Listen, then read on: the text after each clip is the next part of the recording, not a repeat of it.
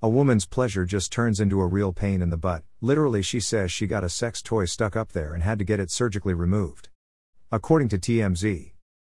The TikTok star, who goes by the handle at Soph Zalofs and lives in the UK, shared her horror story, and even posted the X-ray images of a vibrator inside her body.